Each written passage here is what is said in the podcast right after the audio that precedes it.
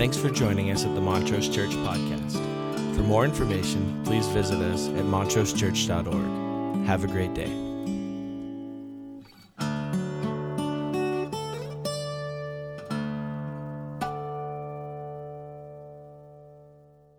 Well, it's good to be with you here in Pasadena this morning as we kick off our new series. This is the halls that I walked when I got my call to ministry. So it's funny how we ended up here with the construction and now the tropical storm.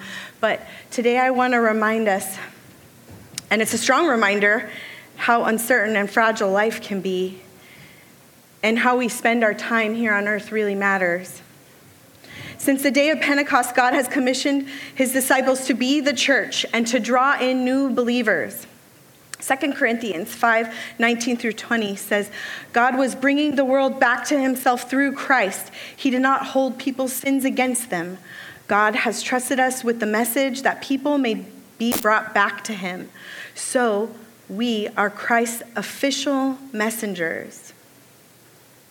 It is as if God was making his appeal through us. Here is what Christ wants us to beg you to do. Let's reflect and measure how we've been doing on this call of action by the Lord, both individually and collectively. This is the new series that we're going to travel through the Gospels and take note of how to be kingdom neighbors, hosts, comforters, peacemakers, givers, and servants in the and servants in this upside down kingdom that Jesus has taught us. These are the roles and the responsibilities of those who work in God's kingdom here on earth. And we're going to jump right in today to be how to be a good neighbor. How do you see people that fall on difficult times or are stuck in a ditch that life brings their way? Do you gloss over someone who's fallen on hard times and just go on your day? Or do you see their trouble, their pain, and their difficult time and have a full body response? And the kind of full body response I'm talking about this morning um, reminds me of the movie A Princess, oh, Princess Bride from the 80s. Westley, who is disguised as the dread pirate Roberts, and Princess Buttercup were standing on the cliff on the edge of a mountain arguing. And Princess Buttercup was passionately arguing over her grief for Westley, but she didn't realize that Westley was standing right in front of her. So, before you know it, she angrily pushes him over the side of the mountain. And the next thing you know, the royalty comes galloping looking for the dread pirate Roberts. And Westley shouts back at Princess Buttercup, As you wish. And this was the clue to Princess Buttercup. And she immediately has this reaction. She flings herself off of the side of the mountain and tumbles down after him inside of the ditch. Is this the type of reaction that we have when we know someone's fallen into a ditch. Our story this morning is a very familiar story for most of you in this room. It's the Good Samaritan, and it's in the Gospel of Luke in chapter 10. And it's important to know what's going on in Jesus' life before we read it. He's already demonstrated to a multitude of people many times his relationship to the Father, that he is God's Son, and he's already also demonstrated his power of divine, natural, super strength. Beginning in chapter 9 of Luke, Jesus is on his way to Jerusalem, and many biblical scholars consider Jesus' journey in these last days to mirror the Israelites' exodus.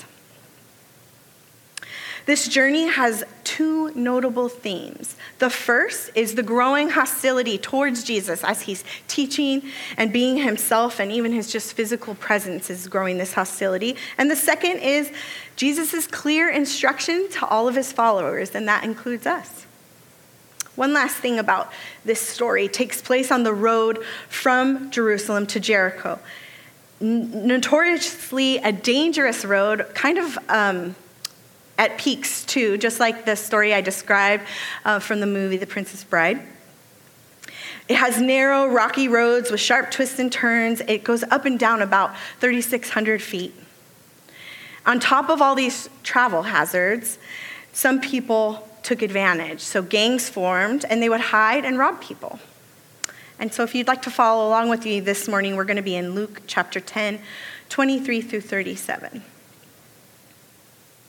Then Jesus turned to his disciples. He said to them in private, Blessed are the eyes that see what you see. I tell you, many prophets and kings wanted to see what you see, but they didn't. They wanted to hear what you hear, but they didn't. One day, an authority on the law stood up to test Jesus. Teacher, he asked, what must I do to receive eternal life? What is written in the law? Jesus replied. How do you understand it? He answered. Love the Lord your God with all your heart and with all your soul. Love him with all your strength and with all your mind, and love your neighbor as you love yourself. You have answered correctly, Jesus replied. Do that and you will live. But the man wanted to make himself look good. So he asked Jesus, And who is my neighbor? Jesus replied, A man going down from Jerusalem to Jericho. Robbers attacked him. They stripped him of his clothes and they beat him. Then they went away, leaving him almost dead. A priest happened to be going down the same road. When he saw the man, he passed by on the other side. A Levite also came by. When he saw the man, he passed by on the other side too. But a Samaritan came by to the place where the man was. When he saw the man, he felt sorry for him. He went to him poured olive oil and wine on his wounds, and bandaged them. Then he put the man on his own donkey. He brought him to an inn and took care of him. The next day he took out two silver coins. He gave them to the owner of the inn. Take care of him, he said. When I return, I will pay you back for any extra expenses you may have. Which of these three do you think was a neighbor to the man who attack, was attacked by robbers? The authority on the law replied, The one who felt sorry for him, Jesus told him, Go and do as he did. So, I'm sure many of you have been paying attention, but our world needs a good neighbor more than ever today. Just some statistics to clarify the point. In the past year, the United States has seen the consumer price index that reached 9%. So, this is the, the number that, that's the estimate increase in prices that you and I pay for goods and services. According to the Federal Reserve, household necessities haven't been this expensive since 1981. In the past year, violent crime rates are still high but lower than 2020. Motor vehicle theft has been up since 2020 and still rising, according to the FBI. I share this fact because it highlights the inflation and the scarcity that's occurring for people around us. In this past year, the CDC has noted that there has been a 5% increase in adults ages 18 through 44 being treated for mental health. The World Food Program is a globally resourced food distribution organization. It estimates that from the 79 countries that they work with, more than 345 million people face food insecurity in 2023. That's more than double the number in 2020. California food banks have seen an increase in 74% of this demand since before the pandemic. These things are heavy. People around us are suffering in many ways. These are just a few increased costs in goods and services, mental health, and food scarcity. Our world needs a good neighbor more than ever. So let's unpack these characters a little bit as the rain begins to pour a little harder on us.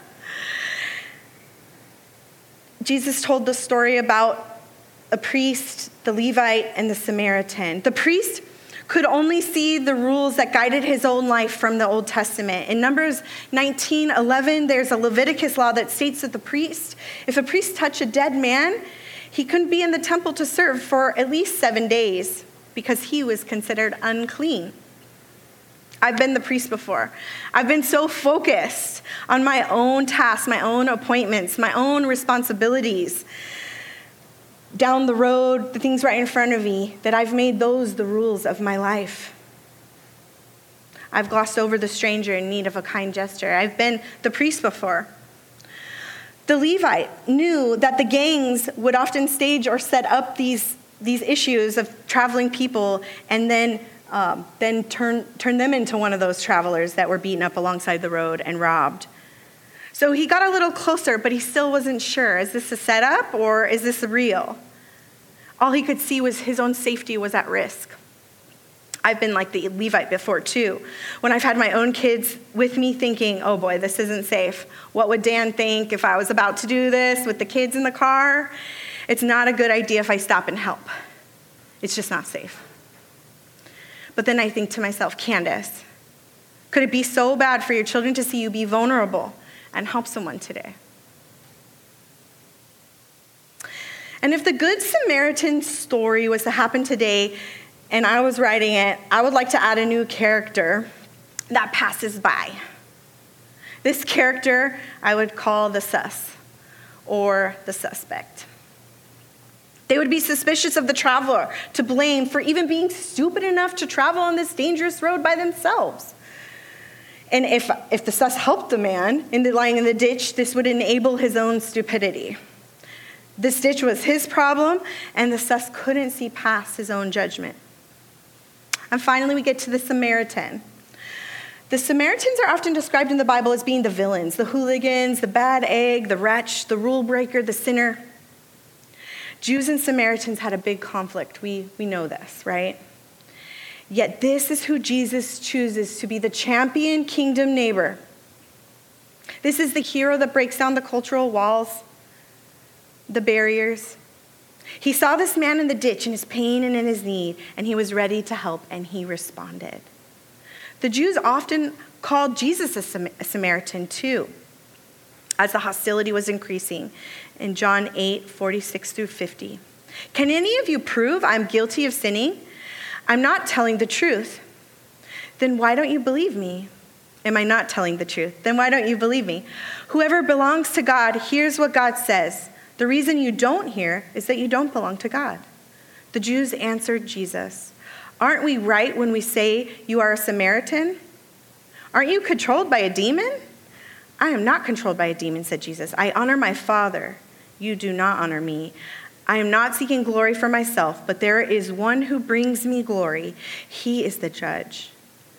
What I'm about to tell you is true. Whoever obeys my word will never die. The irony of this story right here is that the Samaritan points us right to the life of Jesus. His teaching, his death, his resurrection, the reconciliation of all that God has created. Luke refers to this earlier in chapter 4, where Jesus reads the scrolls to proclaim his mission, to make it clear. The Spirit of the Lord is on me because he has anointed me to proclaim the good news to the poor. He has sent me to proclaim the freedom for the prisoners and the recovery of the sight for the blind, to set the oppressed free. Luke 4 18 through 19. And at the beginning of the story, I read a little extra bonus text. And Jesus very intimately reminds his disciples, all of us too. Blessed are the eyes that see what you see. I tell you, many prophets and kings wanted to see what you see, but they didn't. They wanted to hear what you hear, but they didn't hear it. Jesus is talking about the ability of his disciples to really see and hear the opportunity for healing and reconciliation. They were blessed with the kingdom inheritance. In the same way, we are blessed if we can see and hear the opportunity for sharing God's love that lives in us and put it into action. So I ask you today, what's your perception? Which character do you connect with the best? The priest, the Levite, the sus, the Jews antagonizing Jesus, or the Samaritan? Are we allowing the world to get the better of us? I wonder how many people I've looked at all my life and never seen. That's a quote from John Steinbeck. Can we even see someone in the ditch anymore? If this is the case, that it's hard to even see the signs of pain and trouble, then we have to work hard at this. We must train our eyes and ears better to be more in tune with Jesus' opportunity for people, for their lives, so that, again, the love that we feel from God can spill over into our neighbor's life. Some ways that we can begin to look and see are these Is there something unequal about their life circumstance, their education, their ability, their finances, their housing, their connections, their resources? Another way we can look to see is has someone been abandoned or isolated? Most of us have lots of people we can fall back on. We have many safety nets, personal relationships, contacts that we can rely on, but some people don't. Is there something that's taken someone out of the course of the path of their life? Like addiction, medical diagnosis, grief, suffering from mental health, abuse, violence, a violation of, of human rights? How do we see others in their ditch? The answer, how to be a kingdom neighbor, is in the Samaritan's rescue response. First, we have to see and hear. I've been doing a lot of talking about that already. The Samaritan, he saw and he heard the man's pain and the need to and the need in the ditch. We must train our eyes and ears to recognize the pain of these wounds. Second, the support that the Samaritan physically provided. He stopped his plans, he stopped his travels on the road, he began making a healing place for his wounds, and physically lifted the man on his donkey and got him down to the inn. Third, there's a helpful environment he created. The Samaritan set up the traveler with the innkeeper at his own expense. This environment was just what he needed to heal his wounds from being in the ditch.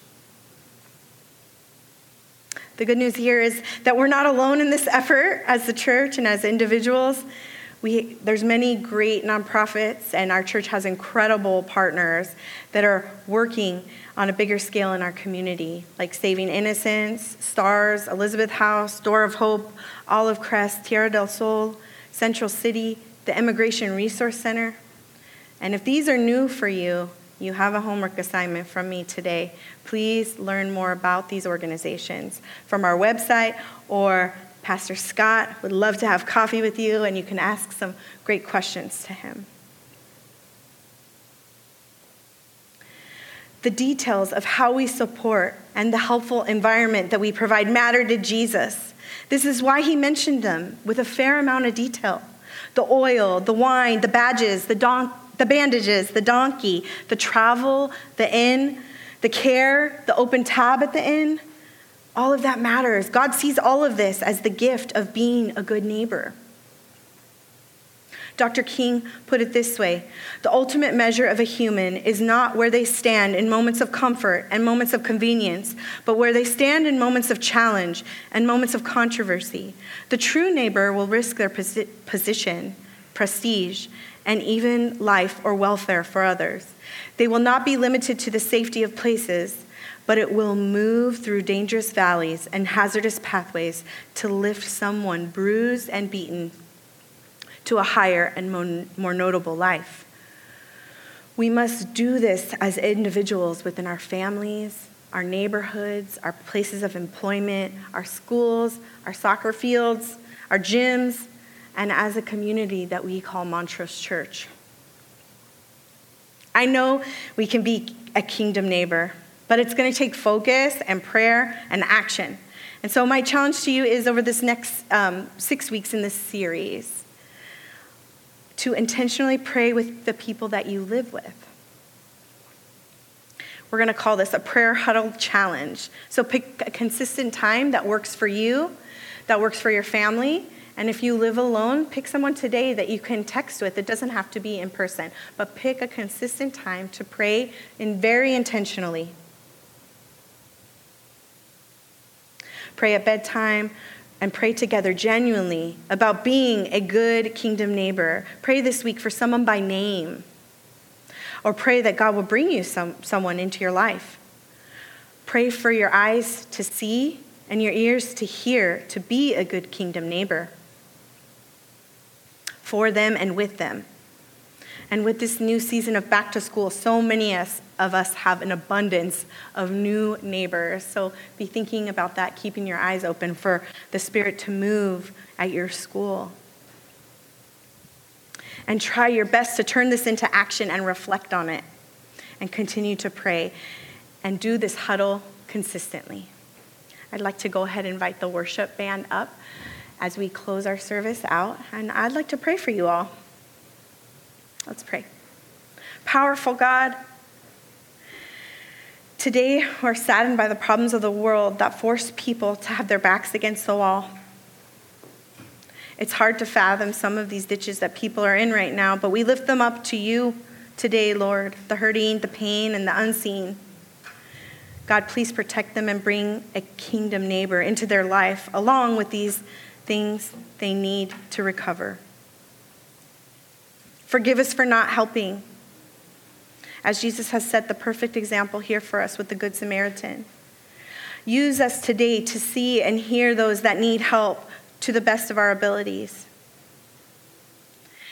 Thank you for our community partners, their leaders, their volunteers, the donors, and the recipients of the care.